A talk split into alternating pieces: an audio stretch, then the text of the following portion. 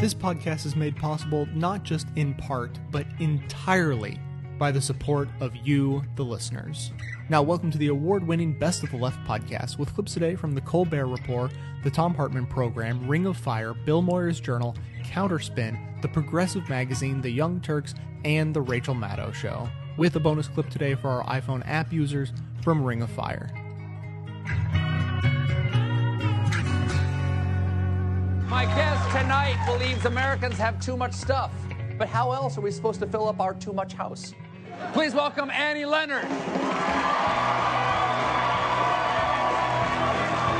Bang! Hey, Ms. Leonard, thank you so much for joining me. Thank you for having me.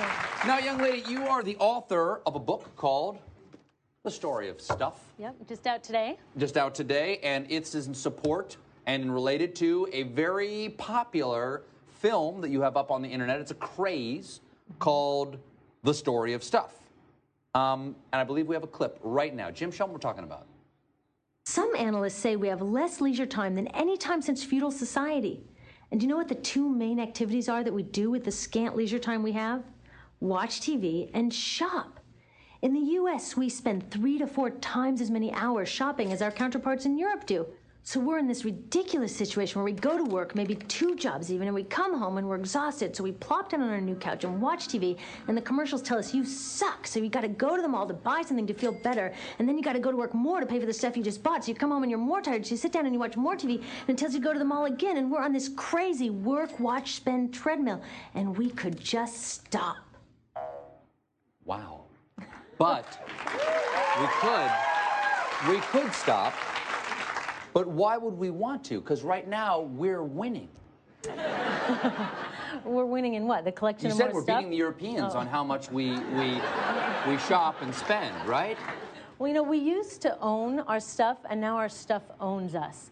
Stuff has taken the place Uh, of. that, that's kind of an easy thing to say, but but what, what does that mean? Our stuff owns us. What that means is we're making such a priority about getting and keeping and maintaining and fixing and putting back on the shelves and untangling the cords and all the stuff that we have to getting do for our and stuff. spending, I increase my powers. Right. It's, it's at a great personal cost. Our quest for more stuff and then the work you have to do to maintain it is taking the place of things that provide deeper happiness. Things like leisure time, time with family, having a sense of purpose beyond yourself, the quality of your social relations. Study after study shows that the things that really makes people happy is not that new flat screen TV, but it's having a sense of community and a sense of purpose. but we're so busy shopping. Be, let's make some friends for you right now. You must think this economic downturn is fantastic then, because people have less money to go, you know, spend things. They have to be with their families. They have to entertain themselves with conversation and stuff like that. You must be going, let's have a depression. Is that what you're saying? I'm excited about the potential of this economic downturn to get us think, to think a little more critically and a little more strategically about where we spend our dollars. When there's less dollars to spend, we got to think about is it really worth that extra job working that weekend to get this new car or our 15th pair of shoes or our 32nd t shirt? Is it really worth the toll on our personal lives as well as the toll on the planet to just keep consuming more stuff? You say that stuff, stuff, has a secret life. What, what do you mean by Mm-hmm. that? Are you saying that my beanbag chair is gay? What, what, do you mean? What, what, what do you mean? Well, all of the stuff in our lives has a, a life before it comes to us and a life after us. And I actually got so curious that I spent 10 years traveling the world looking at the factories where our stuff is made and the dumps where our stuff is dumped. And I saw that all along the way, there are huge hidden environmental, social, and health costs that are often out of sight and out of mind.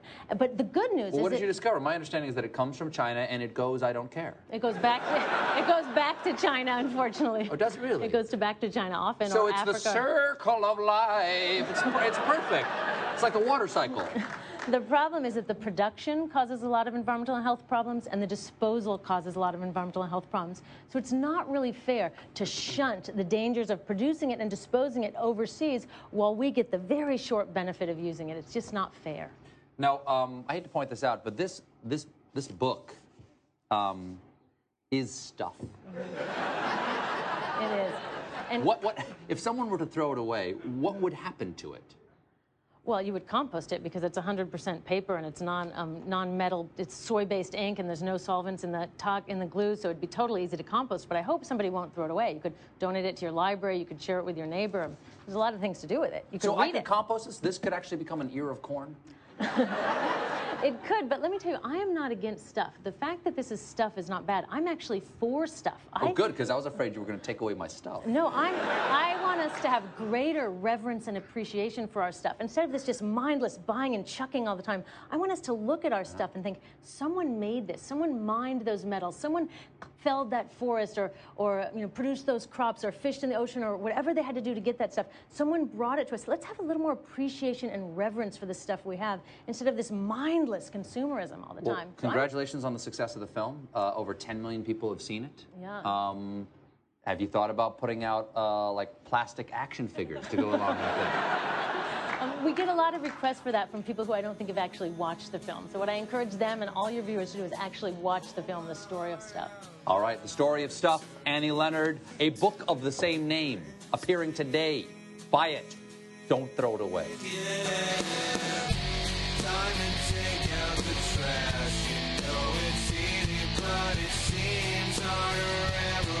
time Time and take out the trash. You know it's easy, but it seems harder every time you try to think about it. It took me a while, but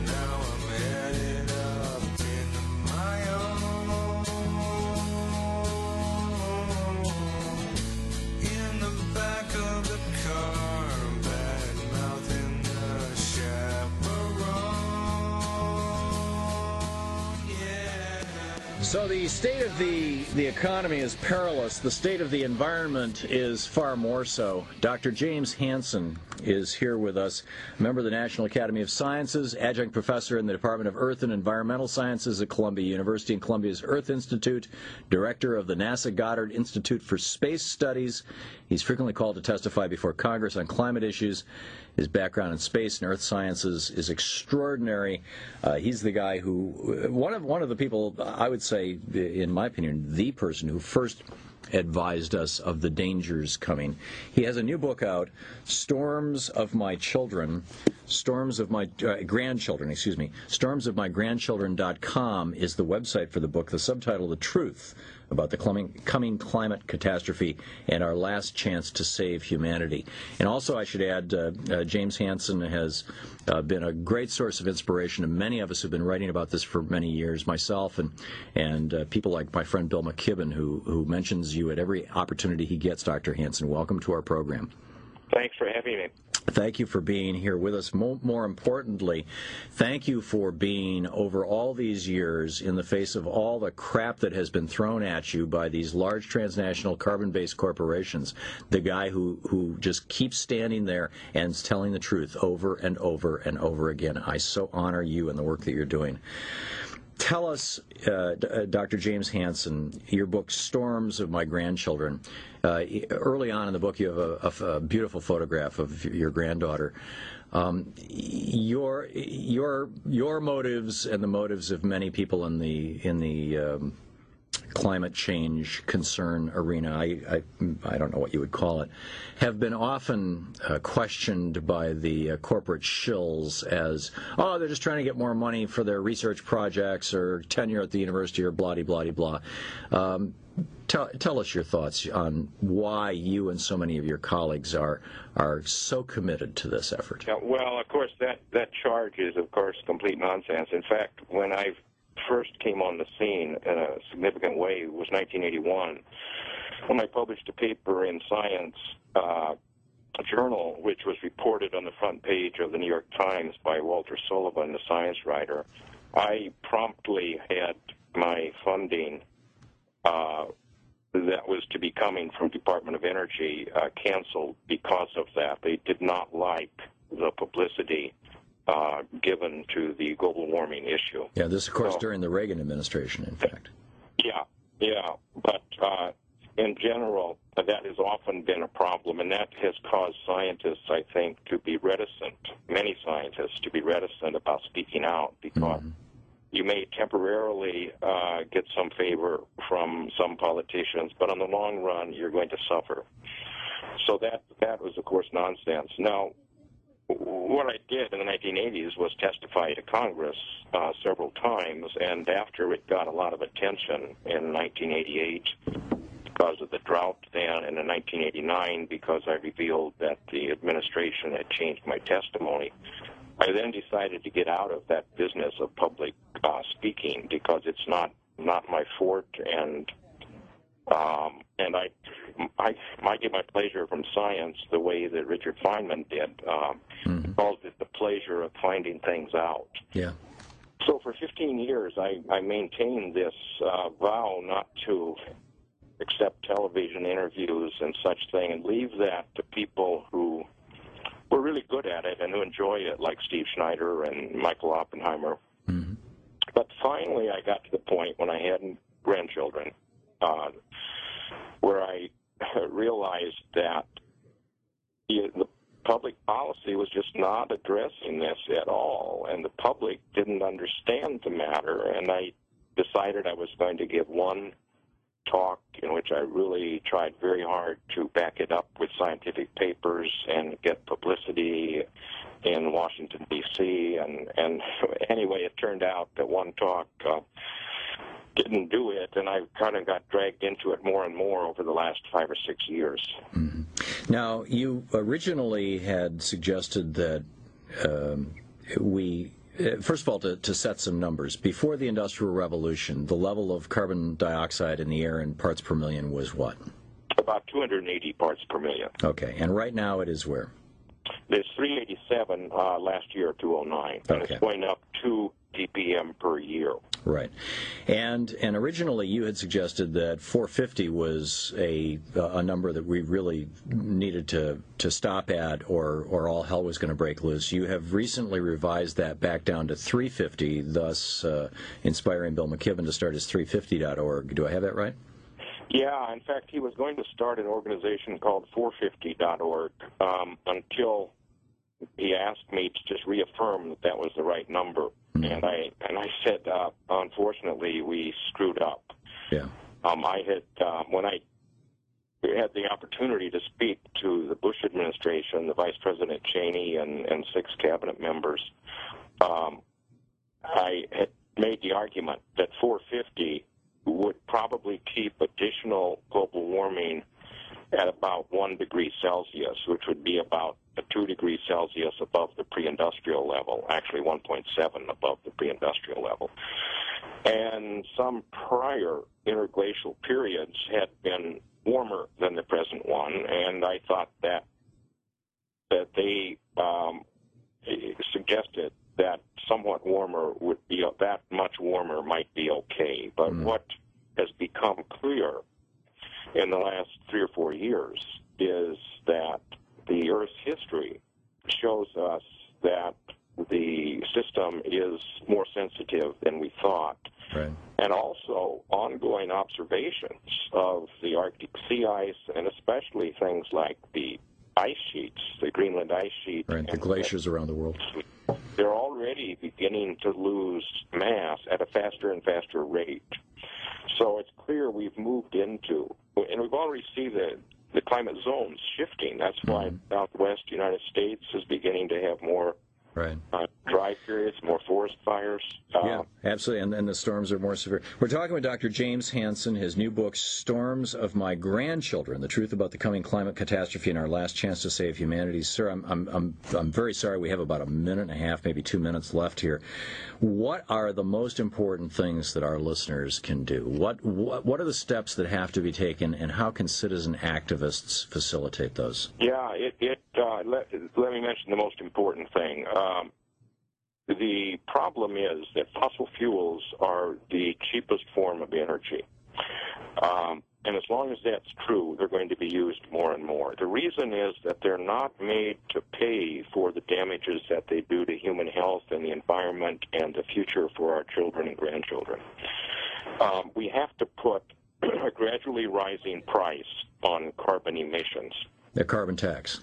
Uh, Well, no, I would call it a non-tax because you have to give back 100% of the fee that you collect. The fee should be collected at the mine or port of entry mm-hmm. from the fossil fuel company at the first sale.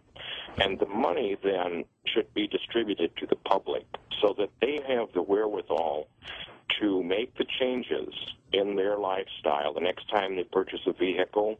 Uh, they get a more efficient one. They Right. insulate their homes. They do the things that are necessary to reduce their carbon footprint and keep their prices because they are going to have to pay more. Yeah. A, a lot of this is what Denmark is doing, isn't it? Yeah, there, to some extent, this is being done in Europe, but it's not across the board. It has to be at the mine or port of entry so that it covers um, carbon uh, completely. Right. And the only way that it's going to, to work and the public accept it is if they get if they get the money rather than Congress deciding to hand it out to the special interests the way they, they do now. Help,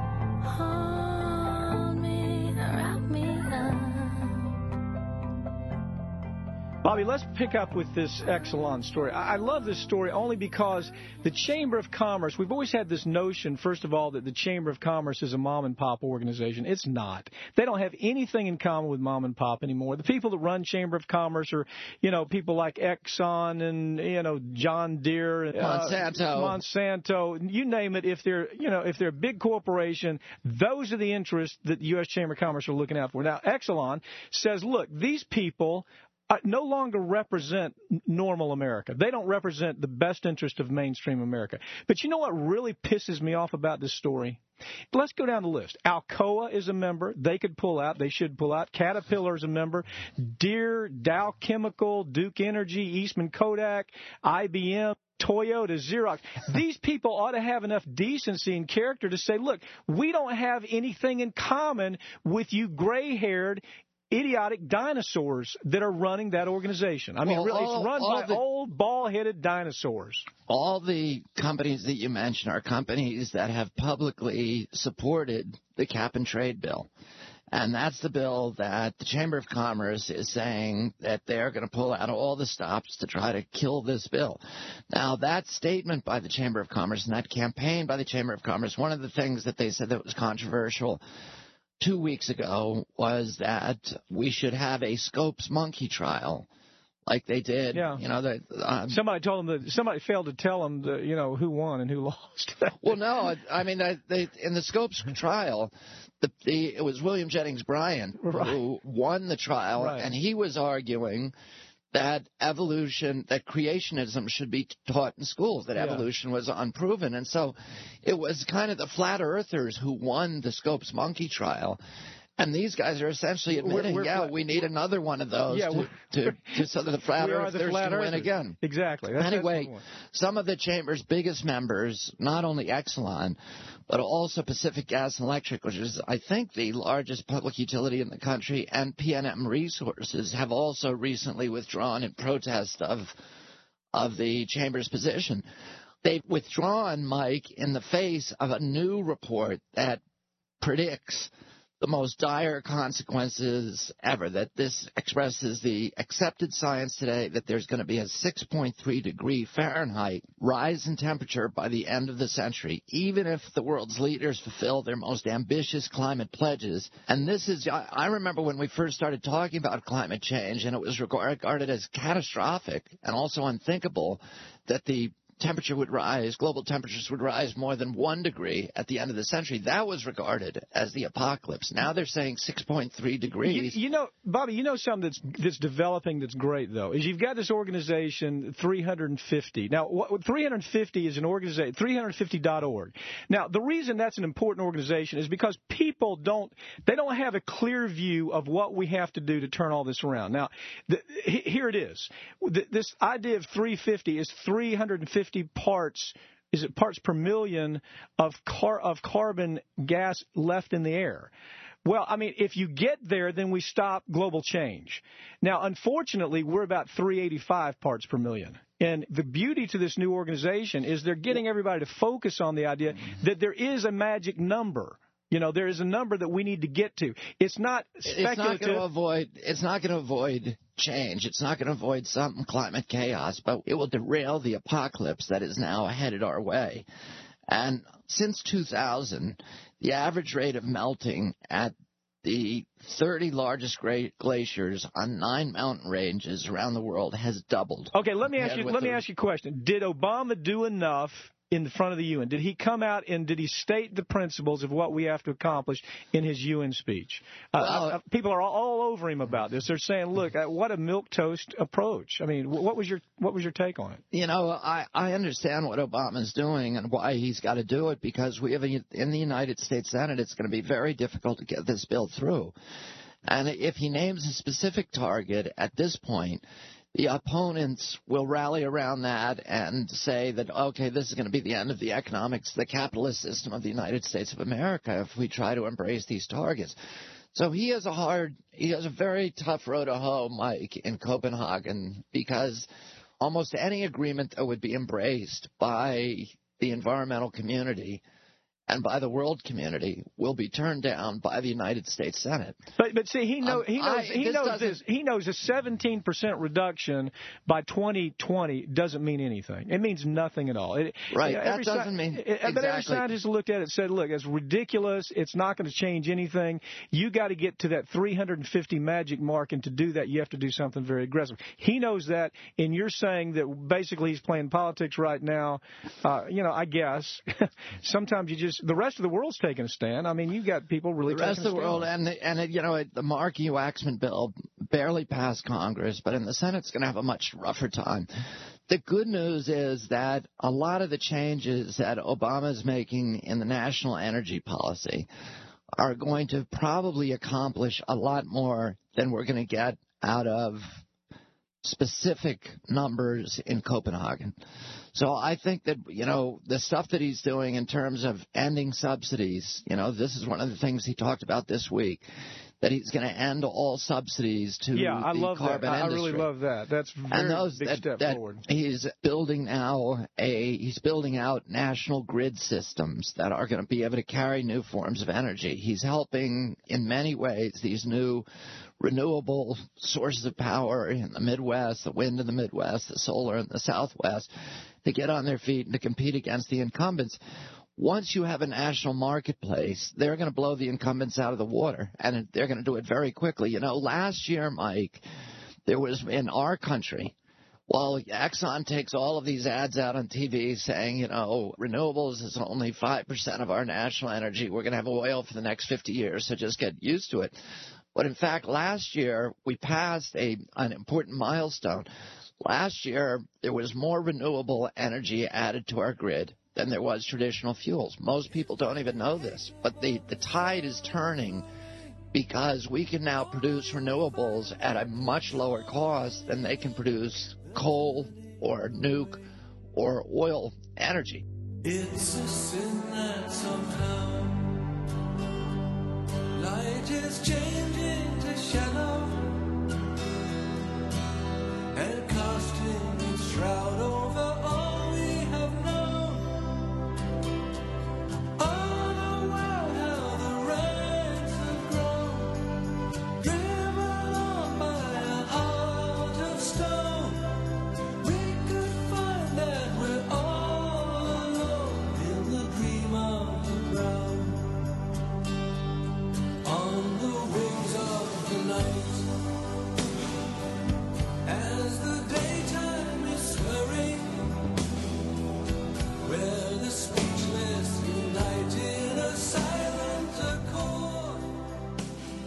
of the most difficult and important issues facing the country and the president seems completely off the agenda right now.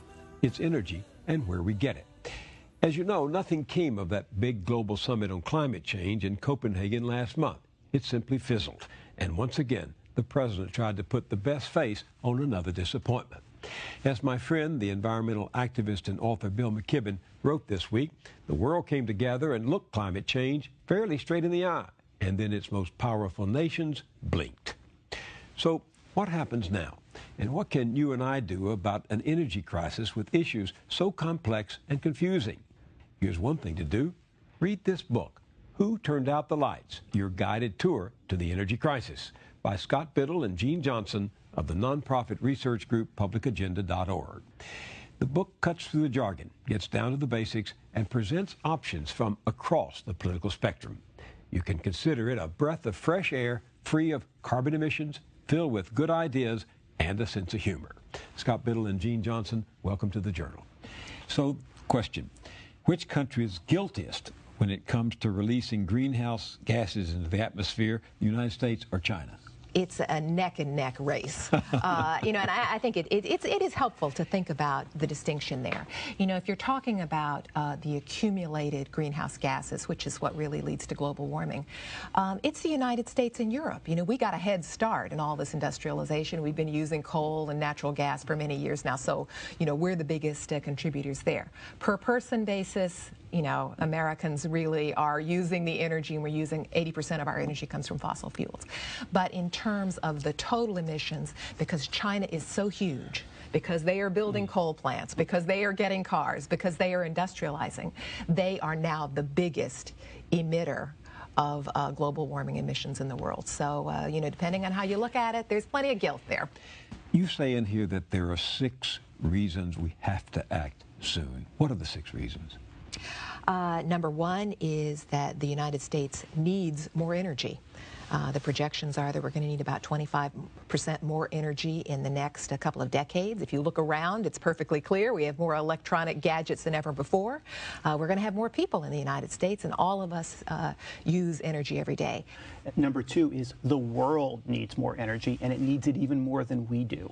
World energy demand is projected to go up 40% over the next 20 years, largely because of what's happening in places like China and India as they grow and develop and become middle class consumer societies this is going to cause more competition for energy across the board. There's, there's just one image that I like uh, that I think helps visualize it, and it's that in China, until recently, not that many people had a private car.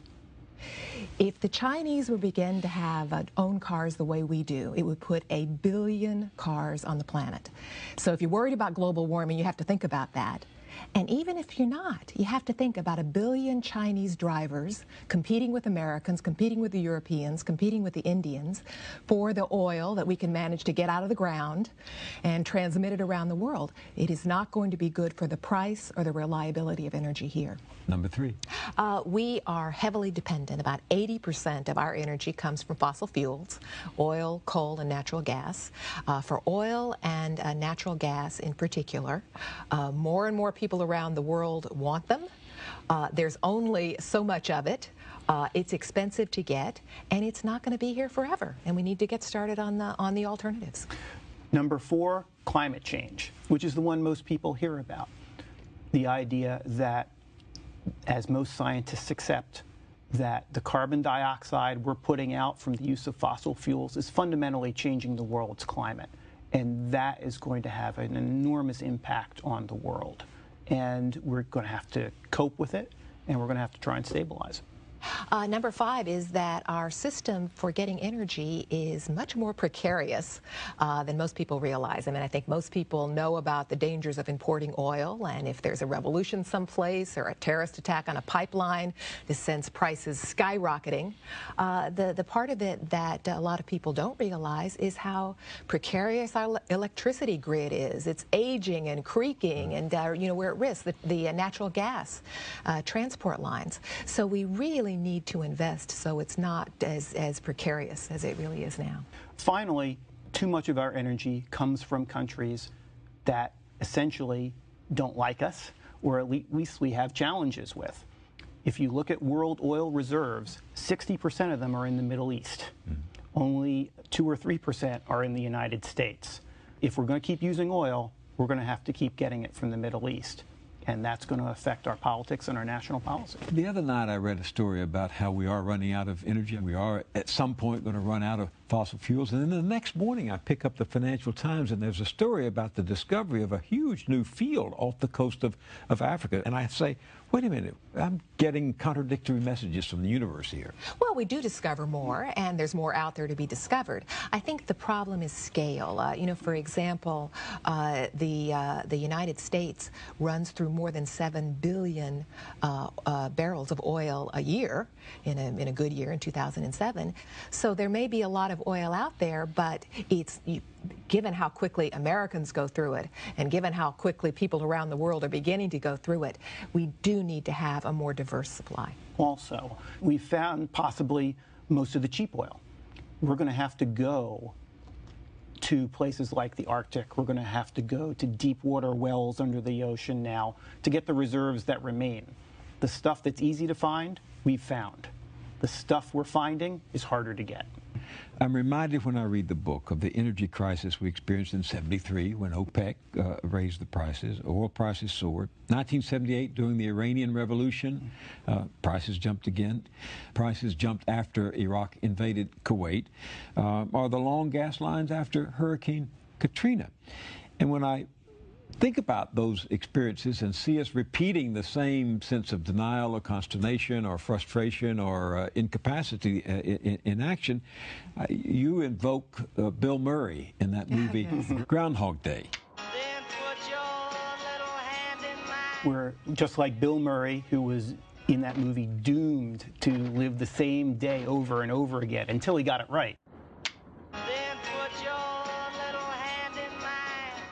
We're living the same day over and over again on energy. We keep making the same mistakes. When prices go up, all of a sudden we panic. We're willing to change. Uh, we make these dramatic, uh, you know, short-term changes, and then when prices go down again, we forget all about it. And one of the problems is that all the things you talked about were short-term events, you know, very specific driven events that raised prices. Now we're looking at some very serious long-term trends in both demand and in, in the environmental front. These are not going to go away. If thing, they are long-term changes in how the world can get energy and how it should get energy. We can't assume they're going to go away because they're not.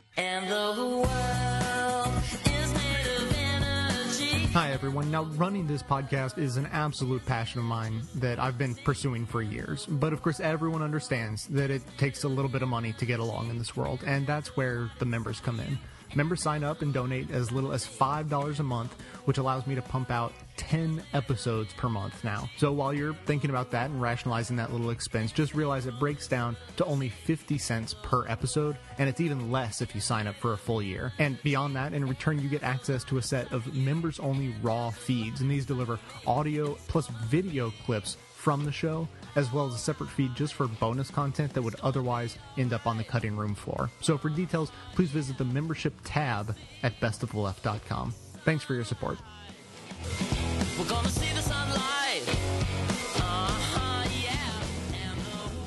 As we've talked about for months here on Counterspin, outlets like the New York Times have given an enormous amount of coverage to the so-called ClimateGate scandal.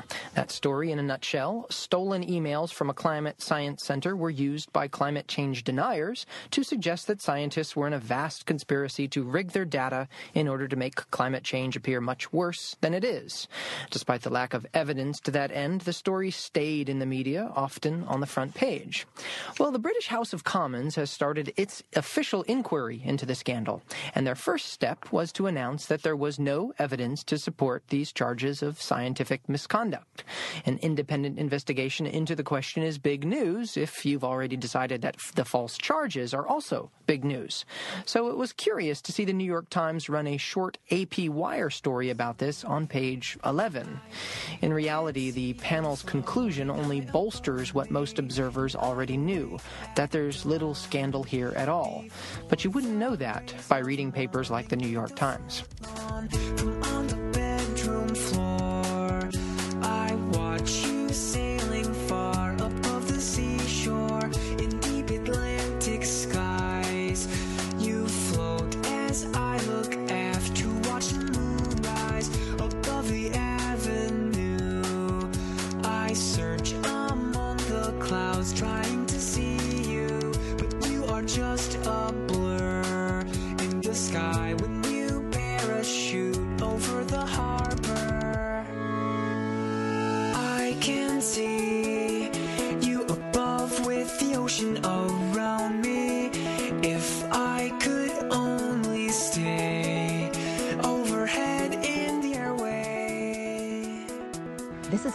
Issue where Americans are, and I include myself in this before we started work on this, we're pitifully informed. Um, you know, about four out of ten Americans can, cannot even name a fossil fuel. So you really wonder how they're following this whole debate about fossil fuels and global warming. I actually think it would improve the debate if we sort of stopped pointing with alarm about all the things that could go wrong and really started getting people talking about how we're going to generate electricity, what are we going to do about our cars, what are we going to do about our houses. Look at our choices here. They all have pros and cons.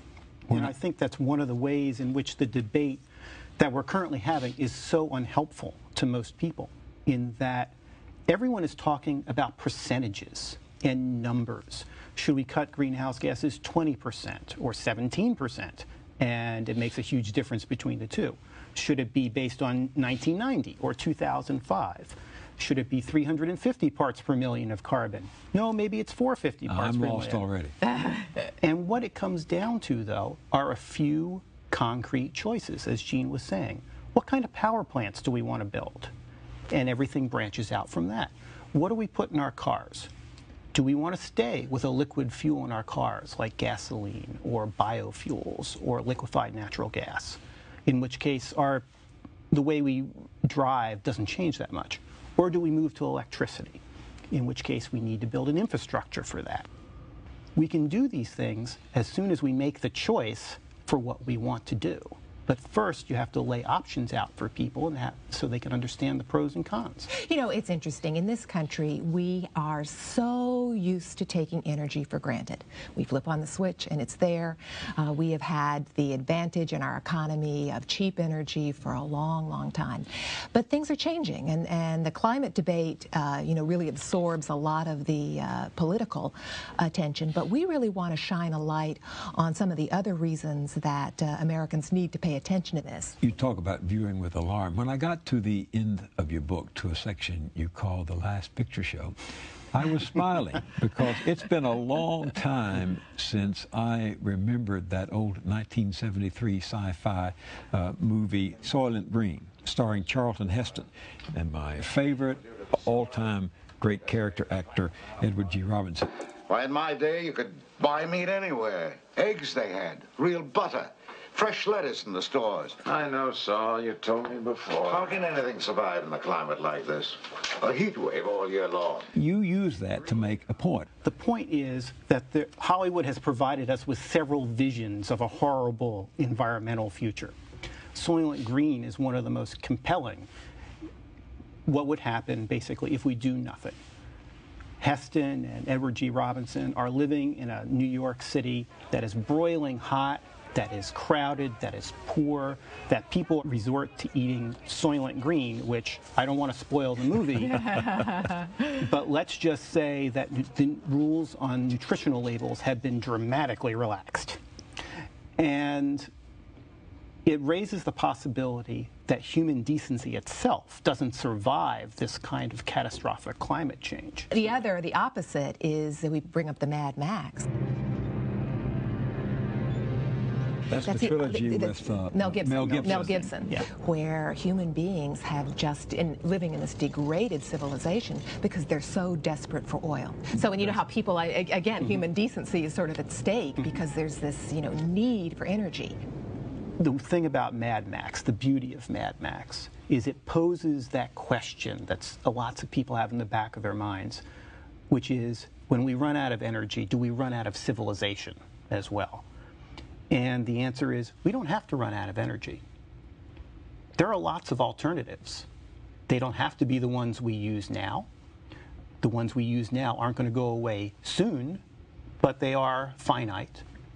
But we have lots of options here. All we have to do is be smart about it now, and the worst case scenario never comes. So is Ed Harris in Apollo 13 a good model for us as we go forward? I think he's an excellent model for us because he's focused on the practicalities. Houston, we are venting something out into space. I can see it outside of window one right now. It's a movie about problem solving. Uh, and there's this anthem that Ed Harris keeps repeating through the movie. Let's work the problem, people. Let's work the problem, people. Let's not make things worse by guessing. 13, this is Houston. We are going. We had a terrible emer- emergency with these astronauts uh, at, at loose in space with no way to come home. And yet, through enterprise, through ingenuity, through cooperation, putting the arguing aside for a bit, they tried and tried and tried and were able to come up with some solutions and bring the astronauts home.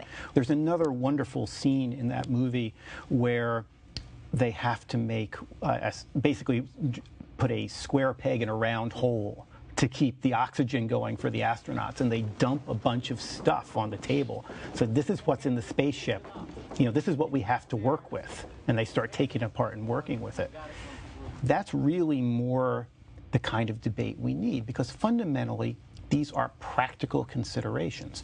These are decisions about technology, they're decisions about economics. We're having a discussion about politics and we're having a discussion about belief systems and that sort of thing. And eventually you have to cut through that and get to how do we actually do this? How do you build this new energy world with the materials we have at hand? It's an issue that's going to challenge us to be practical, to weigh pros and cons, not to be gullible and, and you know pretend that some easy answer is going to whether you know whether it's the left or the right, the environmentalists or the drill baby drill uh, group. You know this, these perfect little answers. You need to be very dubious about those. But this is what makes it. I think uh, this is an issue where Americans' practicality, uh, our sense of uh, innovation, our sense of fairness, our sense of uh, let's see what we can do right now, let's be pragmatic about this. If we can pull those to the fore, we can address this issue.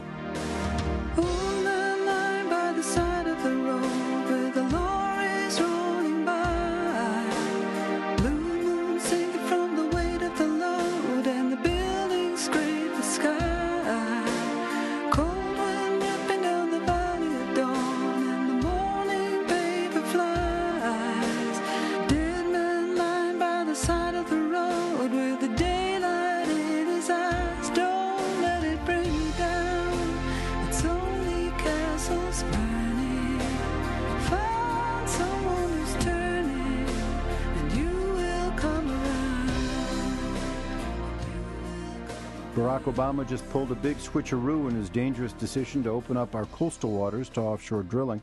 During the presidential campaign, Obama took the opposite approach and supported the moratorium on offshore drilling. What's more, he pummeled John McCain for switching his own position on this issue. Said Obama back then, What wouldn't do a thing to lower gas prices is John McCain's new proposal to open up Florida's coastline to offshore drilling. McCain's old position against drilling was the right one. Obama said back then. Offshore drilling, Obama said back then, would not produce any oil for at least 10 years and wouldn't be fully online for a generation. Offshore drilling, Obama said back then, would worsen our addiction to oil, and it wasn't the kind of change the American people are working for. But that was then, and now is now. And now, for political reasons, Obama has embraced George Bush's proposal and Sarah Palin's proposal to drill, baby, drill. Obama did so reportedly because he wants to throw some more bones to Republicans to get them to sign on to his climate bill. But you can't protect the environment by jeopardizing it. Obama knew this back then. You can now support this podcast as easily as by shopping online. The next time you need to make a purchase of just about anything, simply visit bestoftheleft.com and use our amazon.com search box to find what you're looking for. The search box is located right on the side of the website. You can't miss it.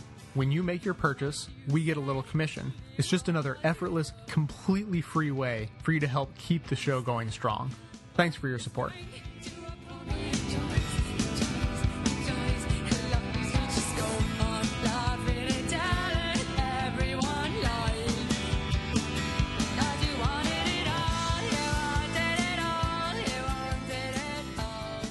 Uh, the number one people behind all of the groups, the, uh, and they fund 40 different organizations uh, that are deny global warming. The main group is called Koch Industries, K-O-C-H. Now, Koch Industries is a fascinating thing. It was actually started by a guy named Fred Koch. you know, one of the ways that he got rich. Uh, he built oil refineries, refineries in the Soviet Union when Joseph Stalin was in charge. Then he came into the U.S., and he was one of the co-founders of the John Birch Society, which is extreme right-wing. so, I mean, if you want to talk about socialist, communist, Stalinist, and right-wing, fascist, etc., it's all wrapped in one here. And I'm not saying that Fred Koch was a fascist, and I don't want to make Glenn Beck-like comments, but there is some great irony in how this company got built by doing business with Stalin and then starting the John Birch Society. But now let's get to today, which is a lot more relevant.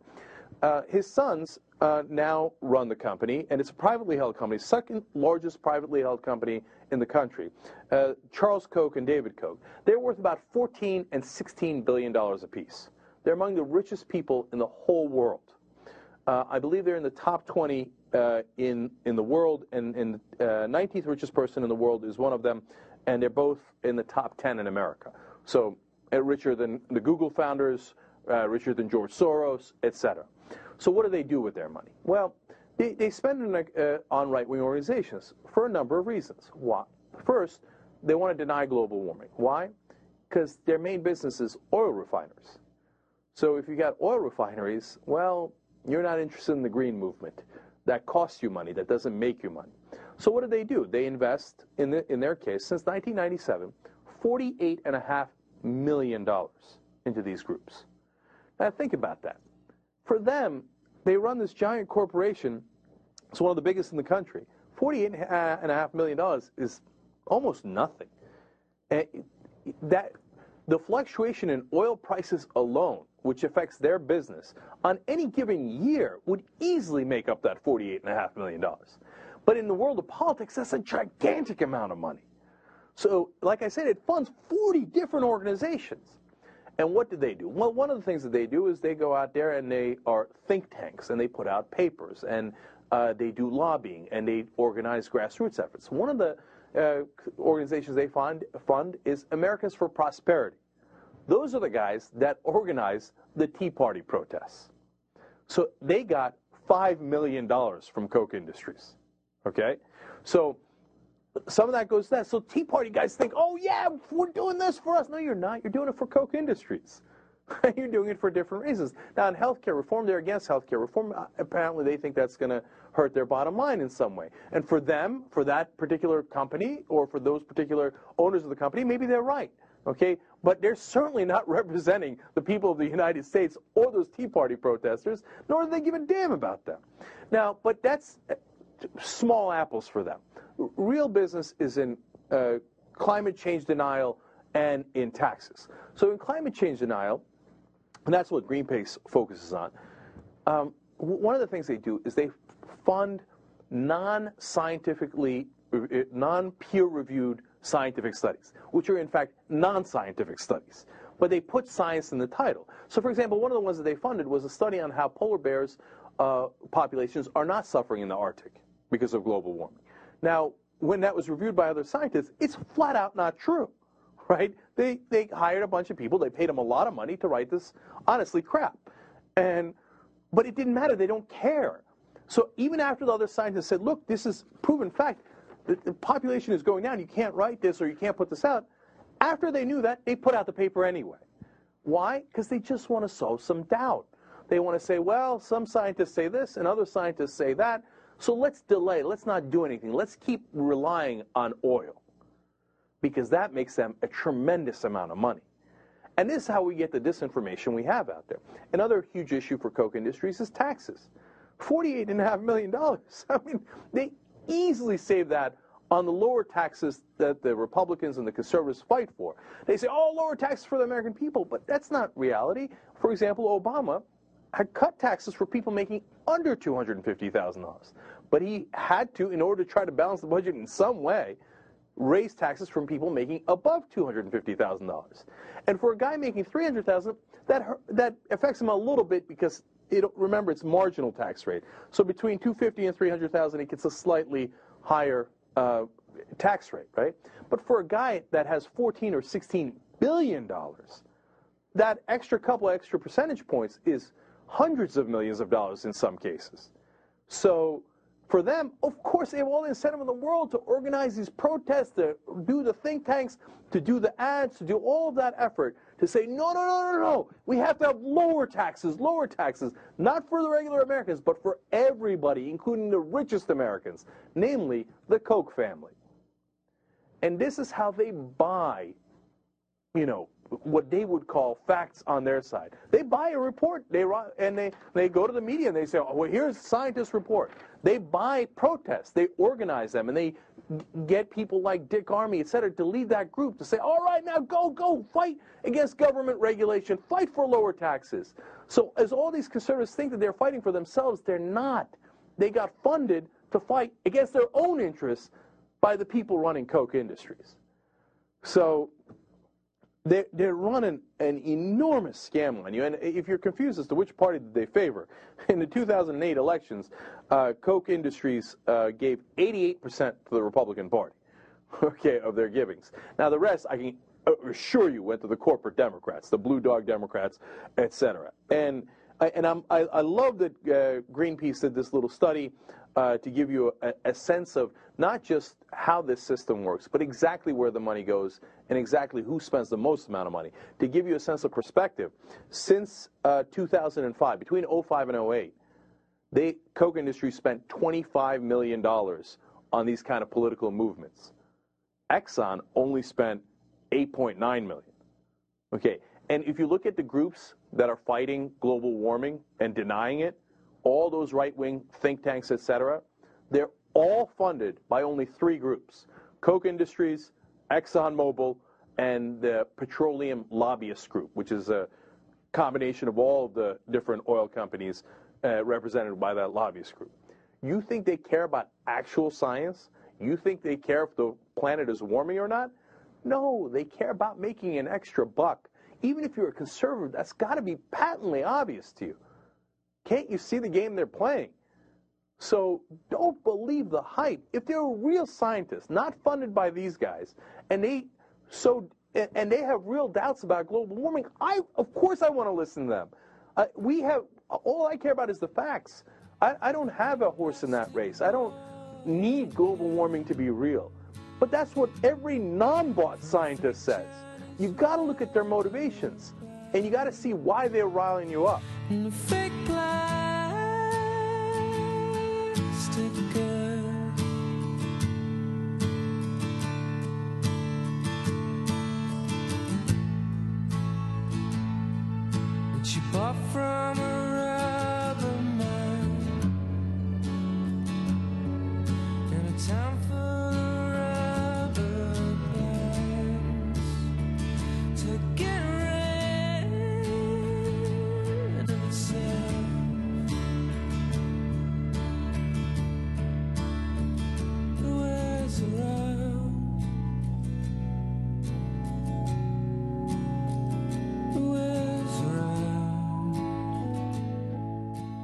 Quote Environmentalists called President Barack Obama's decision to open portions of the East Coast to oil and gas exploration a wholesale assault on the oceans, while some coastal residents and lawmakers applauded the idea of cheap energy and jobs that oil platforms off their beaches could bring. Close quote.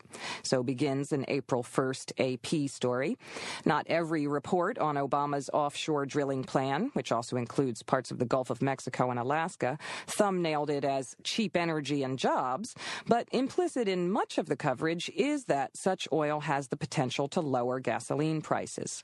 The March 30th Los Angeles Times explained that Obama's quote announcement will come in the run up to summer driving season as gasoline prices have begun a national march march toward $3 a gallon, close quote.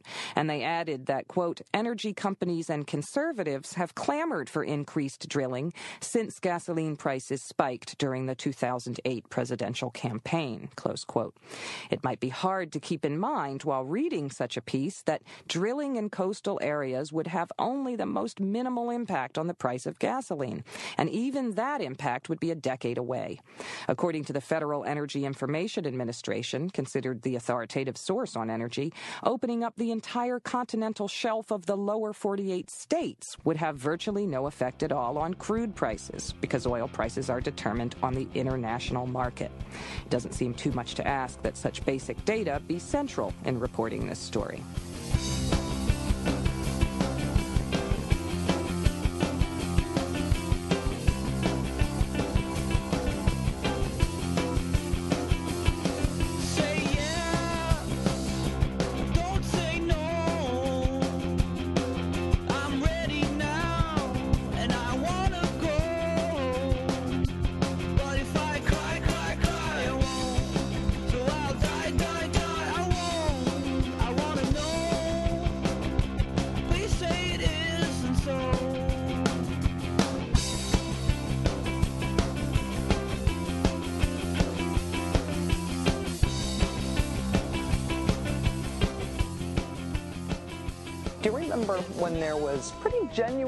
Bipartisan support in this country for the idea of closing down the prison at Guantanamo. Do you remember that? A few years ago, everyone basically agreed that Guantanamo needed to be shut down. Barack Obama was in favor of that. John McCain was in favor of that. George W. Bush was in favor of that.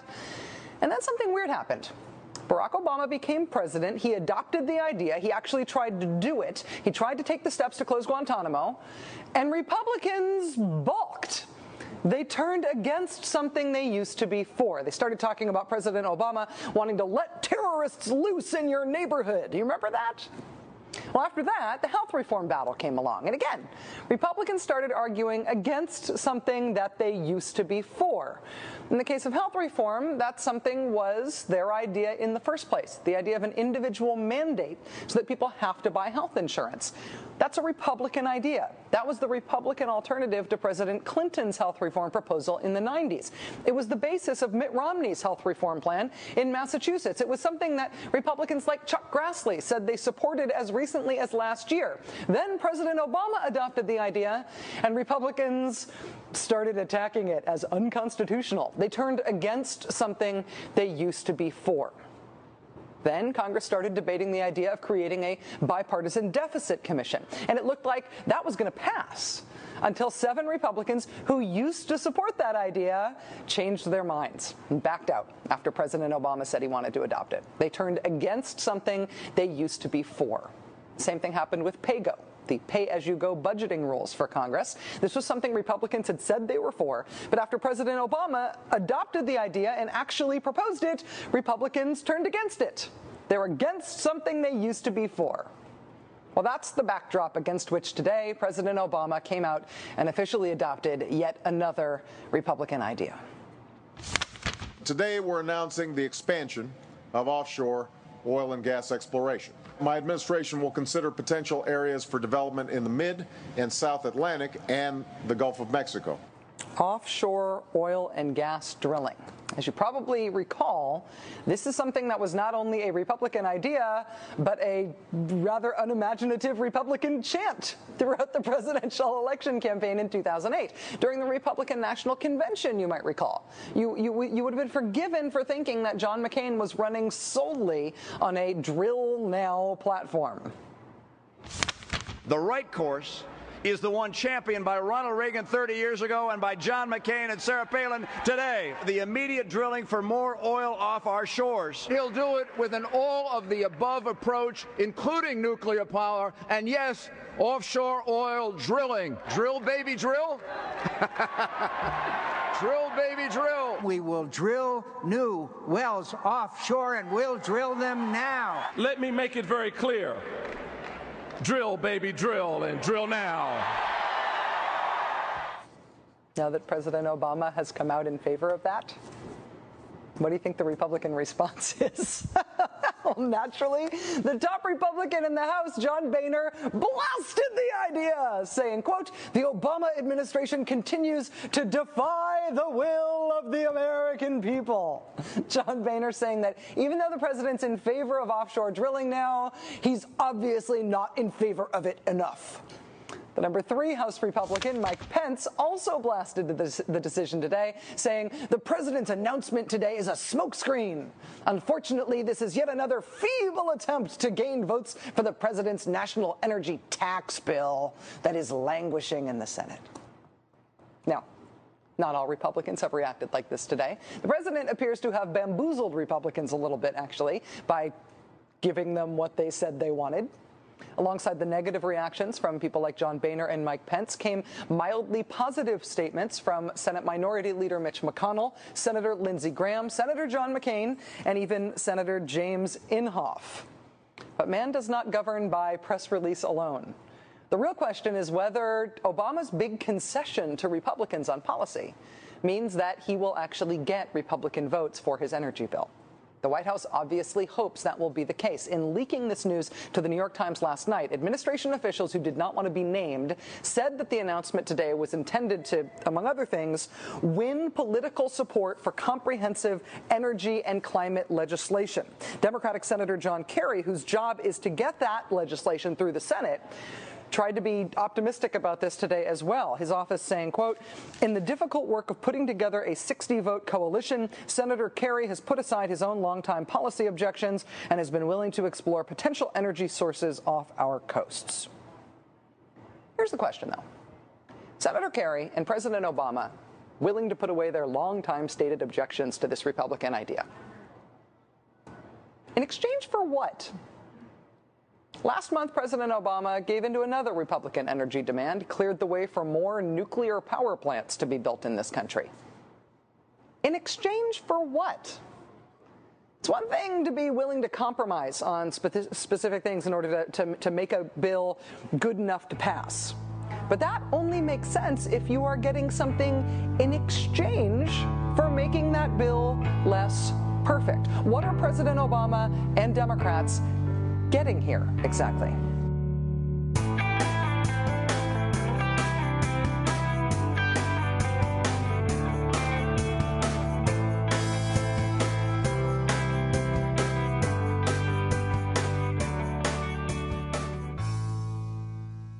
Thanks for listening, everyone. So, if you can think back to, you know, like 55 minutes ago in this show, uh, you will recall that there was an interview. Uh, Thom Hartmann did an interview with Dr. James Hansen, and that he's a pretty interesting dude. I thought I'd give a little bit of background on that. Uh, in a in a previous life of mine, I worked uh, exclusively on climate change issues. Worked for a nonprofit organization, and at one event, we we put on our organization put on an event and invited James Hansen to come talk and so uh, you know as part of that i was i was there as the video guy. And and so uh, before the event i had the opportunity to interview james hansen. And uh, and when i say that i interviewed him what i mean is i held the camera while my boss interviewed him. And um, and by held the camera i mean that the camera was on a tripod and i stood next to it while it recorded. But anyways, I was there, and you know, so he he said something, you know, way way back then. This was uh, I don't even know. It, it might have been two years ago now, um, but but I'm I'm not exactly clear on that. Maybe it was only last summer. And he he said something that he mentioned also in, in this interview that he's he doesn't really like doing public speaking because frankly he's not very good at it. You know, it's just kind of funny because he does a lot of public speaking these days. But he says what what he really prefers to do is write letters, and he spends a lot of time writing letters to world leaders. You know, screaming at the top of his lungs uh, in written form, uh, trying to get people to take action on climate change. So I thought I thought that was pretty interesting because he he's uh, he admits so readily that he's really good at science and really bad at talking, and and then you know after our interview and and we had a, a whole program uh, in you know in front of a big audience and everything. And and he got up and he gave his speech and he was right. He he wasn't very good at it. I mean he's pretty dry pretty boring scientific guy. Um you know the the the most amount of humor he got in in there was uh you know self-deprecating about how uh, uninteresting the things are that he talks about. It's just that's the only way he knows how to talk about it. But beyond that because as i said he's an interesting guy last summer he actually got arrested protesting get this protesting the mining of coal in west virginia by the massey coal company the very same one that just had the big mine explosion recently so uh, so James Hansen, he's a you know interesting guy, really active, and you know I don't I don't know if he does anything with his life other than uh, just live climate change and you know the science and speaking about it, and and then he started attending rallies. You know he attended a rally with with our group in Washington D.C. You know marching. Uh, and and then getting himself arrested in West Virginia, like he's he's just a pretty serious dude. And in that interview that you just heard, he backed up something that I talked about the last time I had a climate change episode. I went out of my way to talk about the difference between cap and trade and cap and dividend. And, you know, I did not get my views on the difference between the two and my support of cap and dividend versus cap and trade and my thought that cap and trade is, uh, you know, a, a, an idea that's got its heart in the right place, but is kind of doomed to failure. And uh, you know, I didn't get my opinion about that from James Hansen, and I'm pretty sure. I mean, I, I haven't spoken to him in a while, but I'm pretty sure he didn't get his opinion on cap and trade versus cap and dividend from me. But there's something to be said for the fact that we agree on that point. And so he talked about it a little bit, and he, he brought up something that I realized I didn't mention before that I, I wanted to tack on, which is that one of the biggest differences between the two is, you know, basically you're trying to regulate emissions. The way cap and dividend does it is it caps the emissions not at the point of emission, but at the point of either extraction, extracting the coal out of the ground. You know, taking coal out of the ground doesn't put carbon dioxide in the air, but you know what's going to happen down the line. So you, you can go ahead and issue the permits right at that point of extraction, or like oil coming off of a tanker.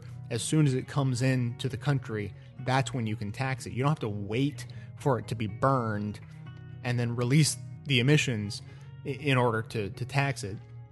And so that's a, it's called an upstream cap, where you you cap it way way upstream, you know, many steps removed from the the end user, where it's finally being combusted and turned into energy or turned into, you know, gasoline and, and driving a car or whatever.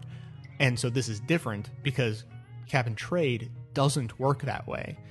It it sells these permits to many, many, many thousands of companies that all have emissions all across the economic spectrum instead of just capping it up at the, the very, very beginning and then letting those costs, the extra costs, then trickle down through the system naturally. The end result of this, of course, is that cap and dividend is just much, much simpler to deal with. You have so few companies that do the extraction or import the oil or whatever. It's so much simpler to deal with than the thousands and thousands and thousands of companies that would be dealing with the cap and trade system. In case you missed it, for the full details on you know my whole explanation on the difference between cap and trade and cap and dividend, go back and listen to it, you know at least the final comments, if not the whole thing, of the March 24th episode, which is you know labeled in the title as climate change. Now I just want to thank a couple of members. Marty P is the longest serving unthanked member. I like to do that every once in a while. He signed up way back on August 24th and has been sticking with the show ever since. You know, I just uh, waited until now to to thank him, just just to just to make sure he really had it in him. You know, I when, when he signed up, you know, I don't I don't know him. I, I wouldn't know him from Adam, but uh, you know, I, I just I had my suspicions. I didn't know if he was going to be in it for the long haul, but uh, over the last seven months, he's really proved himself. So he's he's earned this thank you. And uh, and then a little bit more recently, Troy C signed up on October seventh and has been doing likewise, sticking with the show uh, month after month. So huge thanks to both of those members, all the members who help keep the show going. I hope that it is painfully obvious by now that uh, you know this show just would not be anything resembling what it is without the support of uh, of the members and you know and other individuals who, who choose to make you know one time donations. That's wonderful as well. So I just can't thank you guys enough. I certainly hope that all of you will consider supporting the show in the most fundamental way possible. Just telling a, a person or five about it uh, makes a huge difference to help spread the word of the show. And now to uh, to stay tuned in between episodes, uh, please join up with us at Facebook or Twitter. Frankly, if you're not on the Facebook uh, fan page, you're really missing out. There's some great conversations going on there. You know, everything from uh, you know when I screwed up with the uh, putting the the gay pride flag in front of, front of the Vatican in the most recent uh, religion episode that people were, were upset about. There was a conversation about it there. I, I posed the question there, and, and people had a chance to comment. And I uh, expressed my frustration about Glenn Beck controlling the conversation about the media on Facebook, and, and lots of people uh, had things to say about that as well. So you can certainly join in those conversations if you would like. For details on the show, including the sources and the music used in every episode, all that is always listed on the show notes on the blog. So, coming to you from far outside the conventional wisdom of Washington, D.C., my name is Jay, and this has been the Best of the Left podcast, coming to you 10 times a month now, thanks to the members and donors to the show from bestoftheleft.com.